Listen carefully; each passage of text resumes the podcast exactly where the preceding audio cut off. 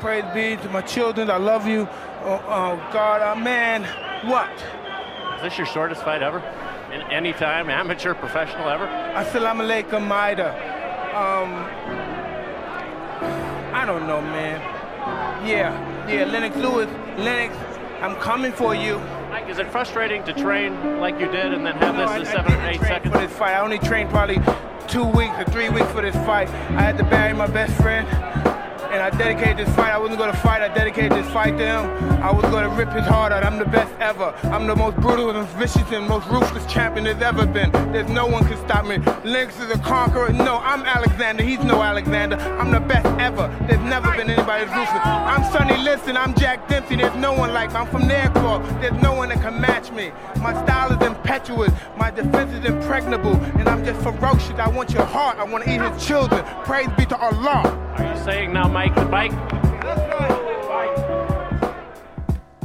And welcome back to the number one podcast in the sport where I think Frank Warren had a show and no one particularly cared. Uh, it seems like we're, we're back to the bad old days of, you know, Frank just throwing out shows assuming that we will watch anything he puts out, when in truth, there wasn't anything there for us to watch. But we'll come on to that later. Um, this will be a quick one simply because I can't sit for long. Um, injured myself in the gym last week. Not the cleverest thing I've ever done Um, not not fatal, just praying that I haven't ruptured one of my testicles, if I'm being brutally honest, because if I have done, then that's awkward. But apart from that, fine, just can't sit, can't move suddenly, can't squat. You know, you can't can't be me is the way to describe it. So we're just hoping for the best at the moment. That all the swelling and the carnage in my midsection go down, and we'll take it from there. But yeah, that's that's me in a nutshell.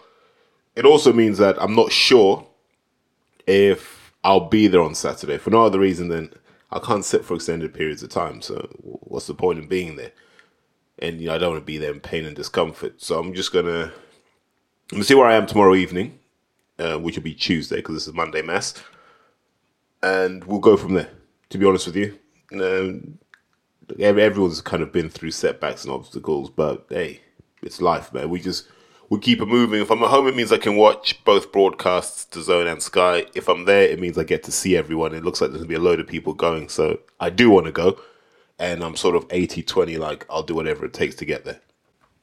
But let's talk about what's happening in the world of boxing. I think the the the most relevant news right now is that we finally get Joshua Buatsi versus Craig Richards. And this is a fight that could have happened any point in the last five years. Let- Let's be brutally honest, it could have happened any time. And there are people online who will tell you this fight's two, three, four, five years too late. Not necessarily because neither man's declined.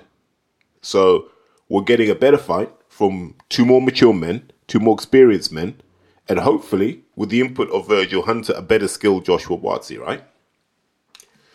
That's the hope. That's the aim. But I always look at these sorts of fights and I try and find historical parallels to this. And I think maybe I've said this before, maybe I should have done. It reminds me of Antonio Tarver versus Roy Jones.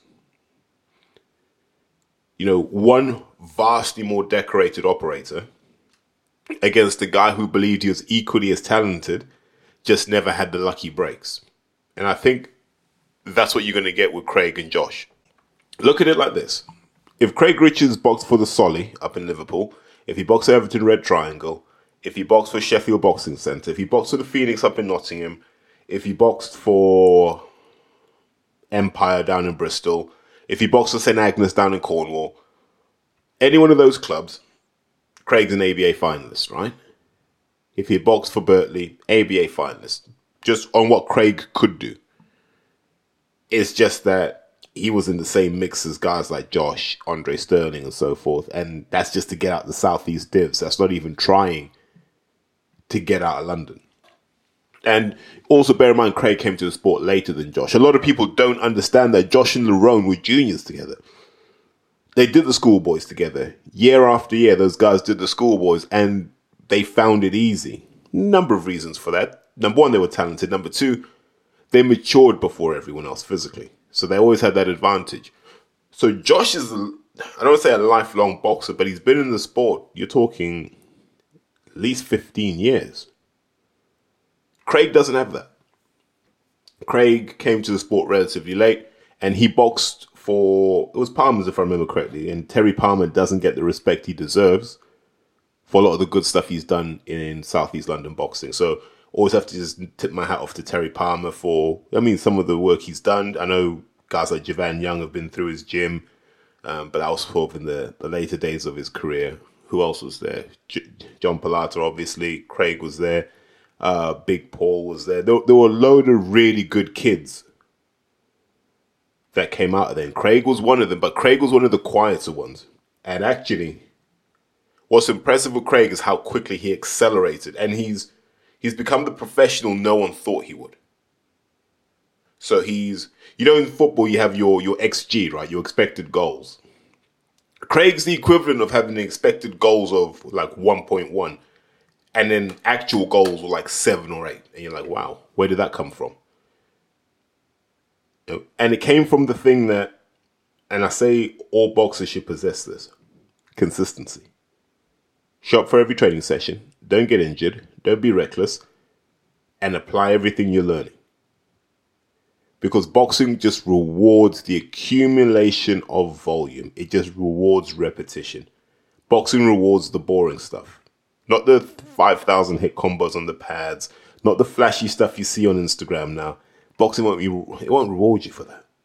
What it will reward you for is doing seven rounds of just jabbing. It will reward you for going for a three mile run, then doing your training session so you understand what it's like to be technically sound when you're fatigued. All of these small things that are really important that fans don't get to see are the things that take you over the top. And that Craig's done that. And remember, he's done that against the odds. Because there was a point where Craig was on matchroom to be cannon fodder. So despite all the obstacles put in Craig's way, the Bullionis and the Sugdens and this, that, and the third, you know, Craig's always delivered. And where he hasn't won, he's always looked good in defeat. And so he's kept money in the brand. And that kind of brings him to where he is now, where he now needs that thing, that, that fight, that definitive fight, that thing, whatever you want to define it as, that says, I'm the man right now. And that's the part that he's got to be on. Because when you contrast the Craig journey, which is, you know, from relative anonymity when we're talking about the general boxing public to someone like Josh, where Josh came up was it South Norwood Victory, and you know he was was probably lucky, not lucky, but it's a blessing to have a guy like Dwayne Sinclair there because Dwayne was the older, wiser head, similar weight class. So Dwayne had an interesting rivalry with friend of mine, Javan Young, at 81 kilos, which was the weight Josh ended up being successful at.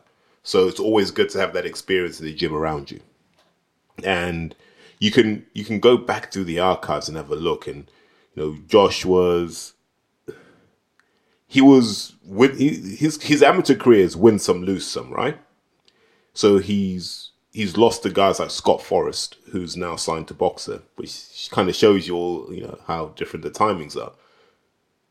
He's also beaten Jack Massey, and you know what Jack Massey's gone on to do. Um, if you look at it at the top level, he beat the Dutch guy. I always forget what I was going to say, Peter van den Hoogenband, but he's a swimmer. Um, he beat the Dutch guy that Ben Whitaker then went on to to make mincemeat out of as well, which was the indicator that Ben might be something special. Uh, but he also lost to uh, De La Cruz, the Cuban guy. So you look at his amateur career, and it's okay, and it's not necessarily spectacular, but it's like, hmm, he's good. And that Olympic bronze that he got, that was a hell of an achievement. So once how can I put it? By the time you get to 2016, Josh has had all of the inputs. Two-time ABA champion, um, been in there from from junior onwards, been in multiple finals, boxed in tournaments here, there, and everywhere. He's experienced. And something happened in the pros that no one can explain, and it all seemed to just slow down. It didn't accelerate like you'd expect it to, like it did with Shakur Stevenson like it did with Teofimo Lopez. And despite the initial setback, like it's happening with Robeisy Ramirez. So Josh never kicked on. Never never made that step up. never you can't say dared to be great. Not even that. He he he didn't act like a man in a hurry, which is fine because well, was he early to mid twenties at that point? But he didn't indicate that he wanted to keep pace with your and these these people, those people, the you know the Tony Yokas, the Joe Joyces, who were out there taking risks early on in their career. Look at their CVs.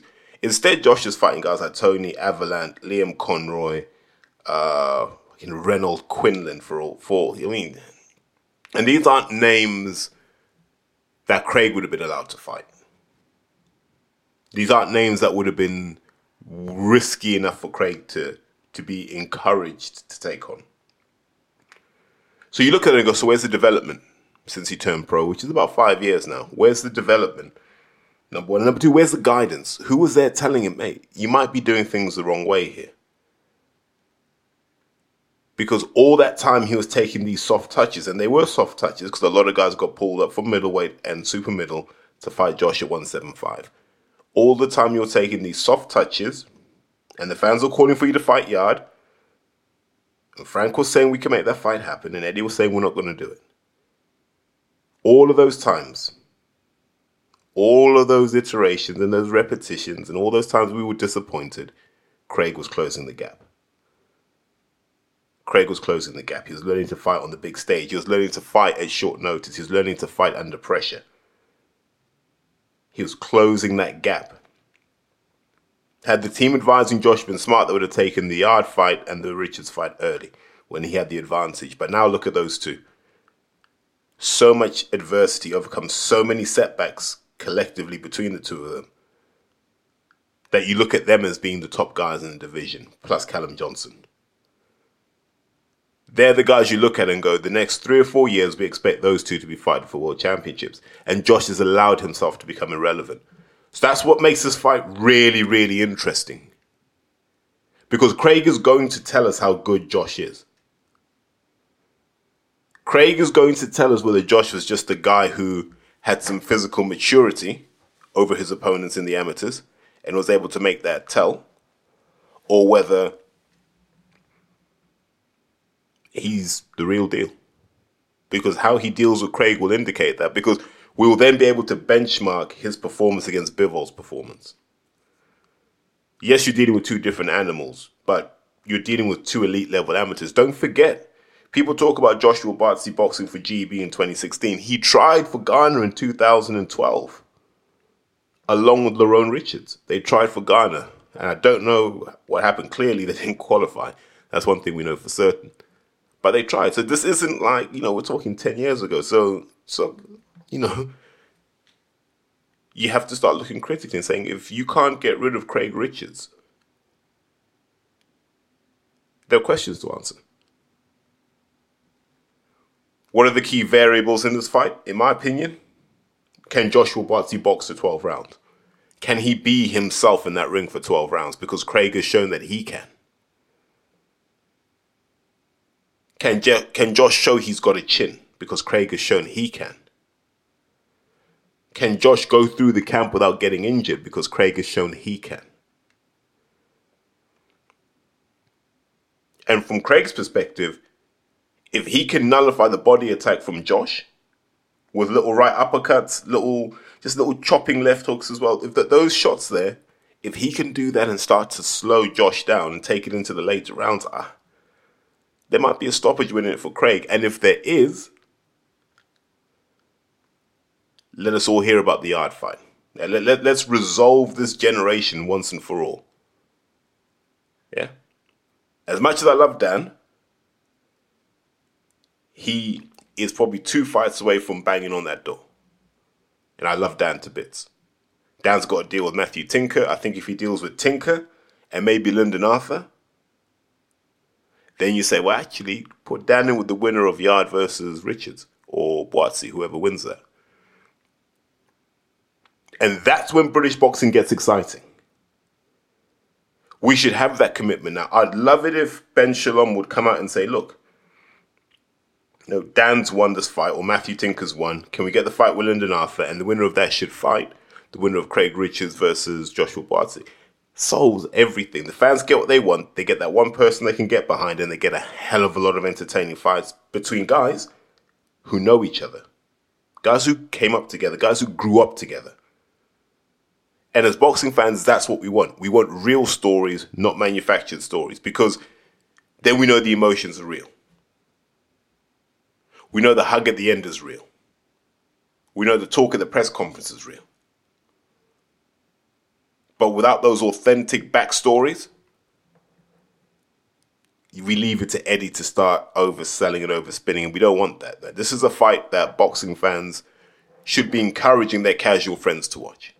Like, if you want someone to really fall in love with boxing, it's going to be these two. None of these guys run around the edge of the ring. None, you know, there's no singing, there's no dancing. They're both guys who are in there to do as much damage as they can. And what you'll find in this fight is Craig Richards is a far more dangerous man than people realize. I don't think he needs any more motivation than to establish himself as London's best light heavyweight.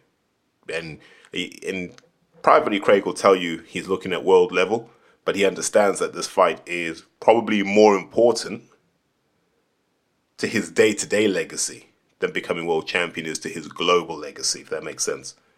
But what I will say, guys, is get behind this fight. You know, we give Eddie stick a lot of the time. We we moan about what Eddie does. We moan about how he does it. We moan about all these things that Eddie Hearn does, and all of a sudden, Eddie's just had this Q2 where he's just delivering.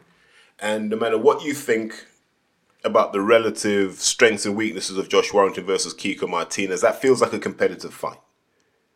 The card feels like a competitive card. And, you know, hot on the heels of Leigh Wood versus Michael Conlan is good momentum for Eddie. And then, I mean, if this takes us into May, and then, you know, there's the energy saying that you're going to get the Joshua Usyk rematch, it'll be a reasonable. You'll have to give him Q2 over Sky and over the others because Sky definitely owned Q1, and Frank is still you know trying to find his running spikes because everyone else has seemed to run off and leave him behind. But now get behind that fight. Let's let's be excited because we want more of this. And you know when Umar Ahmed and this person, that person interview Frank, all I want to hear Frank say is Yarde is happy to fight the winner of that after he's dealt with his world title situation obviously all of this puts Frank in a pickle because that's meant to be the same night as Demetrius Andrade versus Zach Parker. A fight to me that still doesn't make sense because, as I maintain, like there was no honor in saying we'll give Daryl Williams a rematch. They took their gift of a decision and ran. You know, we talk about boxing corruption and we talk about Catterall versus Taylor. At least with Taylor, Taylor was coming back into the fight. Like Daryl Williams beat up Zach Parker. Like just dominated him. And the judges just said, "No, we ain't going to give it to you." So for me, Zach versus Demetrius Andrade, I don't care about. Never will. Um, two guys whose careers are going nowhere. Andrade's been kind of, I don't know, man. He's been surfing around the edge of the plug hole since 2009, and no one's asked him to come in yet. So he's still out there waiting for his big break. And I just have a feeling he will he will leave the sport as he arrived, irrelevant feel the same about Zach Parker as well, but someone someone wants him to do well, so good luck to them. But I have a feeling now that the 21st has been announced for Buatsi versus Richards, that's going to be a hard sell and to be a hard watch on on BT Sport. To be honest with you, people just stream it. They'll stream the zone or they'll do what they normally do, just double screen it. But it's a shame for Frank because Frank locked the date in first, and Eddie just went, nah, we're going to take over that one. And this is the problem. Like, until we get a, a consistent and a harmonized calendar, we're going to get these messes every so often. Which contrasts with UFC, right? The UFC tell you what dates they're going to do, and that there don't seem to be many conflicts with Bellator or I don't even know who's still doing it anymore, Strikeforce. And that makes a lot of sense because it keeps it keeps the money in everyone's pockets. But who would you want to watch? Craig Richards versus Josh in a legitimate British duster? Or Zach Parker versus Demetrius Andrade? Two guys you, you didn't care about till they try to force you to care about them. I, I, I will happily swerve that, that Queensberry show, unfortunately. I don't like saying that because you know, normally I'd like to do it, but you know, you got to prioritize the fight that's most important in the sport. So I guess another situation where Eddie Hearn wins again. It'll be interesting to hear you know, Umar slash Kugan ask him about the date and why that was chosen.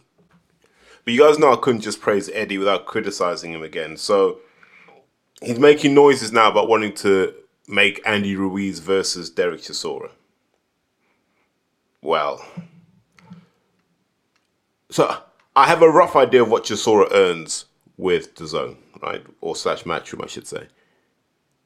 They can't afford Andy Ruiz. They'd have to pay Andy Ruiz multiples of what they paid Derek. So it's one of these fights again that won't happen, right? And what you'll hear very soon is Eddie will say, "Look, we're trying to make the Ruiz fight, but PBC are asking for ridiculous amounts of money." No, they're not. They're just asking for what Ruiz is getting fighting in America. The problem is Eddie doesn't want to pay that money. He wants to get Andy Ruiz in on the cheap so he can boost his subscriber base without spending that much money. Because what they don't tell you is the reins are being kept super tight now on what Matchroom do. I can't explain it any other way than to say, you know, it's like any business. You got to go with a business case now, right? And it gets scrutinized, and it's like, right, do we want to spend this much money on these fights? Canelo, you kind of do because Canelo speaks for itself, right? That's a as blue chip a prospect as you're going to get, not even a prospect, blue chip and acid as you're going to get, and it's the same with Joshua. But everyone else, you're having to tap dance for the king right now, and I don't think they want to pay that much money for Chisora, and they don't want to pay that much money for Ruiz because it's a fight that goes nowhere if I'm being honest, I'd quite like to see the fight. I think it will be entertaining. I think it will be fun. You got two tough men who aren't the most mobile, so it will be as close to a slugfest as you're going to get. But here's the thing: if Eddie's serious about making the fight and he believes he's got the biggest platform in the world, pay the money, make the fight. That's all we want to hear now, right? Just don't tell us what fights you're making. Tell us what fights are signed. That's what was good about the Buatsi Richards thing. There wasn't too much talk about it. It was just right. May 21st, Make sure you're ready. Craig and Josh will fight each other, and I love that. Let's just talk about the Middle East now. Yeah, God, I sound like Trevor McDonald, but not in that way. So, Probellum have two shows, right? They have a show on the Friday, and Estelle Mossely wins. Fantastic. Um, she's talking about fighting Katie Taylor, but she's not keeping in the same company as Katie Taylor right now, you know. Estelle Mossely has to start fighting people like your Natasha Jonas's, your Terry Harper's, to validate her claim for that because you know she's quite rightly she's had time off to to be to be a mum twice, you know, so her career's kind of been stop start. But we want to see how good she is in the pro game. I don't know if we will. It might just it might just be that the pro boxing is a platform for her non boxing interests, and she's probably making more money doing those, so she's happy doing what she's doing. So you have a show on the Friday. Then you have a show on the Saturday, and Sunny Edwards headlines fighting. To be fair, a guy I have no idea well, don't care, don't know him. But I quite liked watching that version of Sunny. I don't know if it was the opponent. I don't know if it's the criticism that's got to Sunny, but he fought angry for the first time that I've seen him.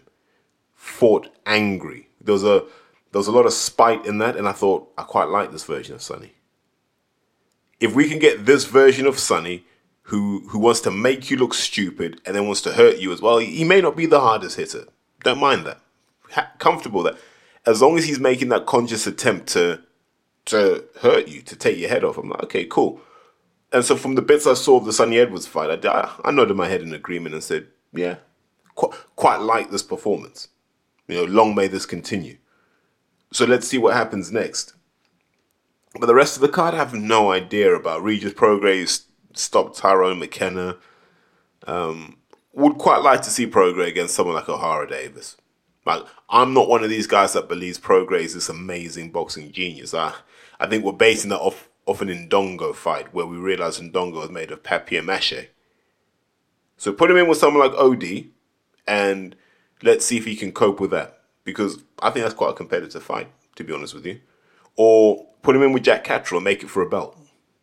I don't see why we can't do that. And then the winners of those can fight whoever wins between Teofimo Lopez and whoever they they set him up to look good against. But the thing I wanted to really talk about was the fight that followed all of this. And it was Hafthor. Is it Hafthor? Is it Hafthor or Hapthor? I don't even know. I don't care. But I mean, you had Thor versus Eddie Hall. And it comes down to this point. I want to be brutally honest. Can you imagine? I showed up at World's Strongest Man I don't know, me, uh, Porky, Danny Watley, Martin Theobald, you know, Craig Scott. I don't know, man. Let, let, let's let's be diverse. Ellie Scotney, um, what's Guy Nicholson in the Ebanie Bridges, Dave Allen. All of us show up at World's Strongest Man. And we're just lifting 10 kilo Atlas stones. And we're telling you we're strong men, strong women. How demeaning would that be for the people who are lifting like 180 kilo Atlas stones? They'd laugh at you and go, This isn't serious, right? You can't go and disrespect World's Strongest Man because they'll look at you and go, Mate, pull that truck. Yeah, pull that truck. And after your spine gives up on you and your hips are in five different places and all this, you realize there's a reason why these guys do what they do. There's a reason why these guys are elite at what they do. There's a reason why Brian Shaw is six foot eight, wherever he is, and 400 pounds. There, these are there are reasons why. You don't have that in boxing. And the reason is boxing's a scalable sport. Right? I can put a no bouter in with a no bouter and the sport won't allow me to put a no bouter in with a 10 bouter. So it's scalable. So once you get to 10 bouts, you'll fight another guy of roughly similar experience and ability. So everyone can claim to be a boxer because you can scale it to the point where there's a fight that's safe enough for you. And that's what these two clowns did. And they're clowns in a boxing context, not in terms of being strongmen. I think, you know, they're freaks of nature. They've they've taken strongman to a whole new audience and to a whole new level. And kudos to them because they've broadened their appeal far beyond the sport, which is essentially just a sport for meatheads and gym rats. But when it comes to boxing, they disrespected our sport. I'm tired of hearing this thing of it brings new eyes to the to the sport. It doesn't. It doesn't. There's no net benefit. It doesn't trickle down. And so you had these two guys in there Eddie Hall didn't did not look like he had trained.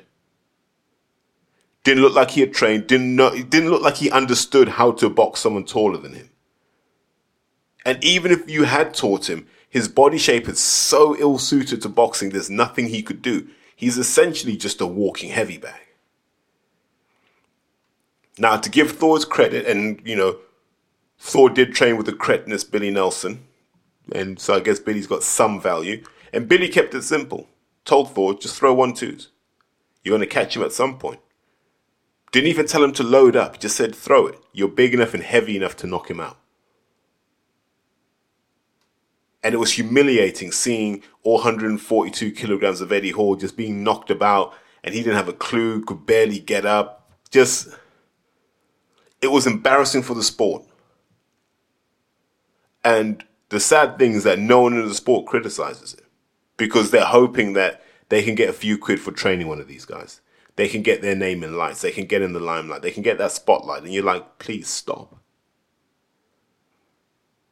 I don't know when this will end. I hope it does at some point. Because it's it's telling people, oh, anyone can be a boxer. There was a white collar show at the Troxy in London on Saturday. And I saw people Instagramming talking about how, you know, they had a real fight. And you're like, oh God. God. Oh. That's not a real fight. Because it's scalable. Powerlifting is kind of scalable, but it's not scalable because there are qualifying standards. World's Strongest Man is not scalable because you have to pull the truck. You know, if you have to carry the yoke, the yoke is of a defined weight, and if you can't carry that weight, they don't take it off for you.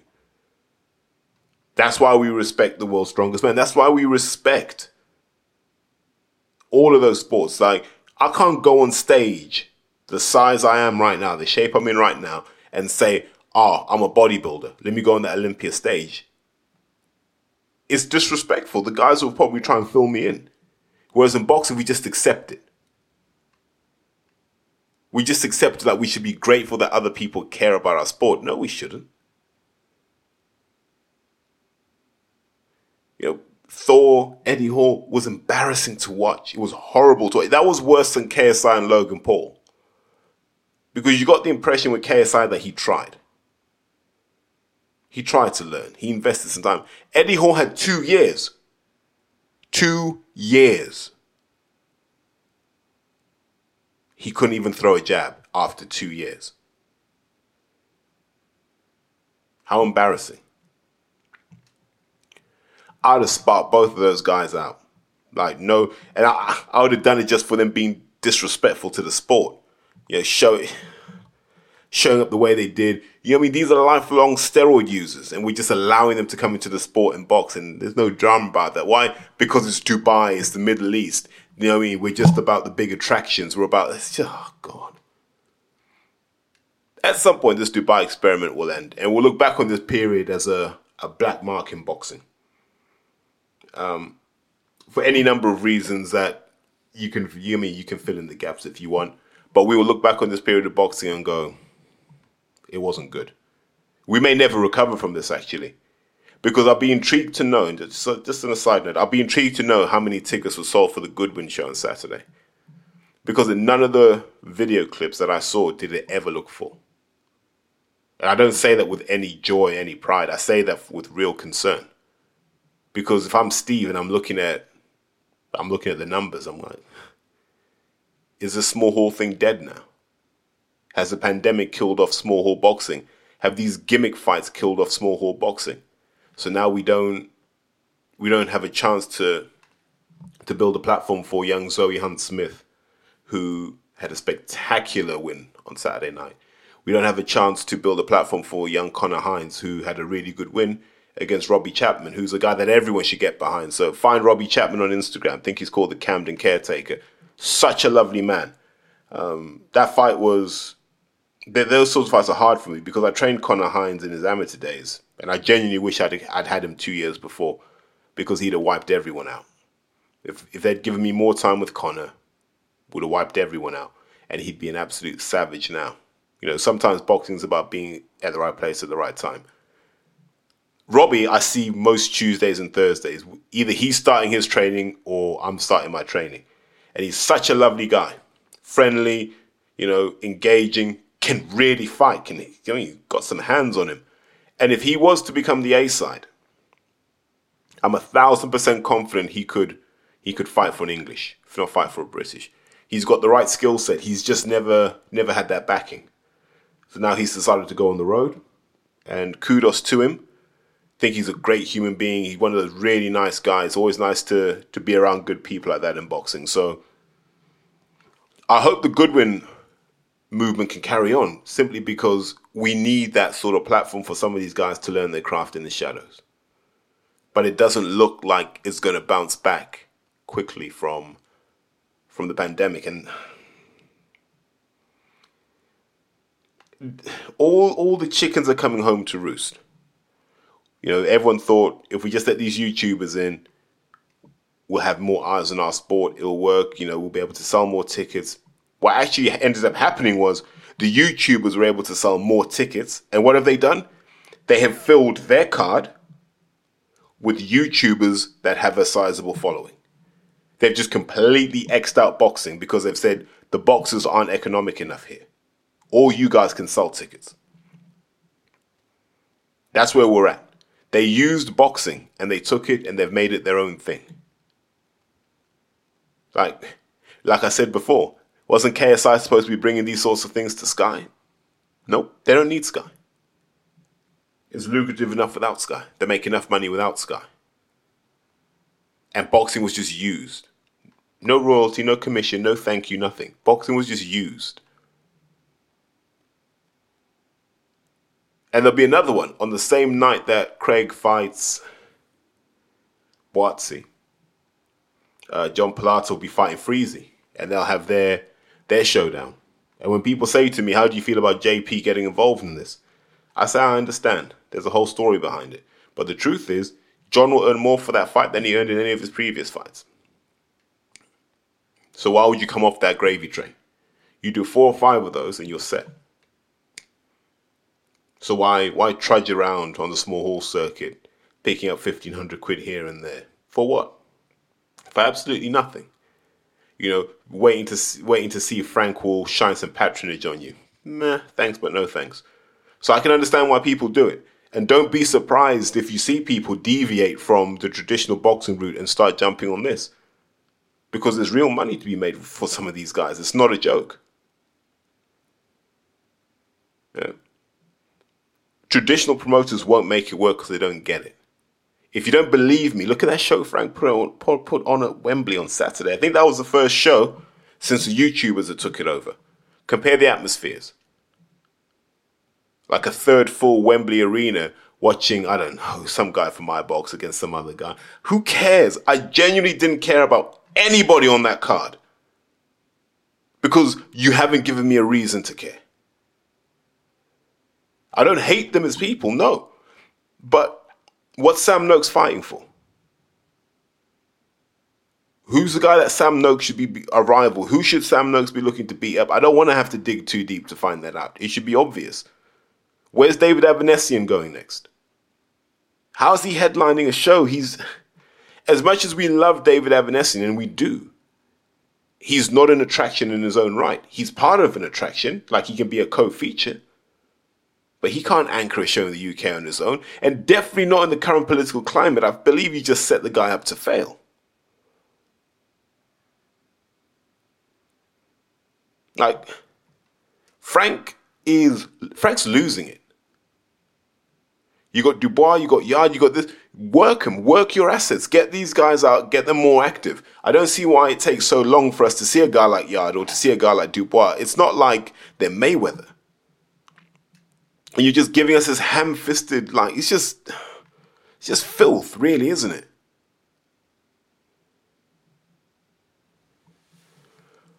No idea who advises Frank. No idea who sits in a room with Frank when he's planning these cards and says, "You know what, Frank? like we need to do better." From what I understand, it's just people just literally bowing and scraping at Frank's feet, going, "Please, please give me your patronage." I don't have time for that.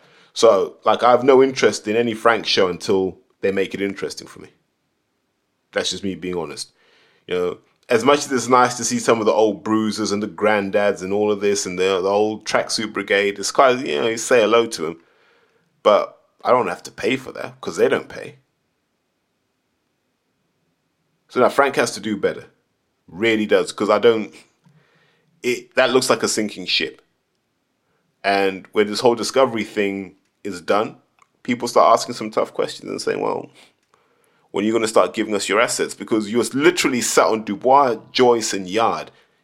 Put Callum Johnson in there as well. You're sat on assets that you're not maximizing. You're giving us Zach Parker. We don't care about Zach Parker. We, no, no, no. Please, no one tweet me telling me they care about Zach Parker. I don't care about Zach, and I don't care about what you think about Zach. I mean, that Frank Warren stable's a mess. Yeah, it's a mess. He's just collected loads of guys that his mates said were good, and they don't know what to do with them. Nah, not for me. And I want to contrast that with Sky, which is for me, and it puts a smile on my face because you get Dan Azeez versus Matthew Tinker. It's a fight that means something to some people, right? Is it going to mean a lot to the wider boxing community? No, but you're going to see a good fight because Matthew Tinker, for a light heavyweight who's a southpaw, might have the best jab in the division. In fact, he might have the best jab in the division, full stop. Matthew Tinker's issue is he gets sucked into a fight. And he will get sucked in against Dan Azeez, and Dan will love that. That's what Dan loves. So you're going to get a good tear up there. Deion Jumah versus Richard Riakporhe is going to be can Richard solve the problem? Can he solve the puzzle that is Deion Jumah? This will be Angel Fernandez's first real test as a trainer. Because it will offer clues into how Josh is going to fight Usyk, right? So we're going to see what happens there. Because it's got, yeah, you know, has Deion Jumah got echoes of Chris Byrd a little bit? So it'll be, yeah, I think I'll be fascinated to see how that goes. Jamie Shakiva makes his debut. Fantastic. Uh, Caroline Dubois so Sky giving us that card that Frank should have given us. I know exactly who I'm getting behind. You got Adam Azim versus Conor Marsden. That fight makes good sense. if you're not going to be at the show, watch Adam Aziz, ver- Adam Azim versus Conor Marsden. Here's why: Conor Marsden six foot one, and he's a he's by definition a lightweight. He might be fighting at light welter, but he's a lightweight, and he's got that that real leverage when he punches, man. He's you know like a white Tommy Hearns. So that would be a good fight as well. Is these are all fights that are compelling. Maybe you need someone like me to explain why they're compelling, but when you sit down on Saturday night and watch that card on Sky, you'll go, yeah, Terry was right. This is a card of really, really good fights. So I'm I'm looking forward to that. I hope you guys are too, because you know that Frank show last weekend was was terrible. The only thing I loved about it was it meant that Eddie Lamb had done San Diego March 5th, Nottingham March 12th, London March 19th. How many trainers are grinding that hard right now? Putting in those kinds of miles. How many? Maybe Ben Davison in terms of miles covered, but no one else. That level of enthusiasm is what separates real trainers from these Instagram guys.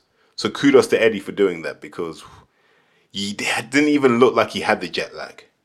Just unfazed and unaffected. So, you know, kudos to him. In terms of Saturday, make sure you're locked in for that BOXXER show because there's going to be a lot of interesting stories emerging. This is these are the green shoots of the future of British boxing. So listen to it, tweet hard. You know, let's make it engaging, let's make it interesting, and you know, this is what we enjoy in boxing. When we get that that small sprinkling of hope that there might be a better future ahead of us. And on that note, guys, I'm going to sign out because I think my left leg is seizing up now. But I will be back as soon as I can. And you take care. Bye. Yo, K, I've been feeling them new songs, it's been too long. Got proper vision, I'm getting my Tony Cruz on. Don't give a fuck what you're lifting, I still be too strong. Every rapper say they're the best, so tell me who's wrong. Cause I ain't playing, bro, I mean it when I say that. I come from the city, a king, a double and laid black. Find someone better, that's some needle in a haystack. I got legendary status, I've been doing it from way back. To be honest, they should be paying homage, they all owe me. If money's involved, I'm on it, you already know me. That's why I'm on the road while my girl saying she's lonely. I don't spend enough time, so I went and bought her a rollie. Been watching the game, all I see is these phonies. Talking like they got beef, they just talking baloney. From SP, watch how you address me. Things will get messy. Shots are like you diving like a goalie. Couldn't try out the game without this. No tweets, no talk, no announcements.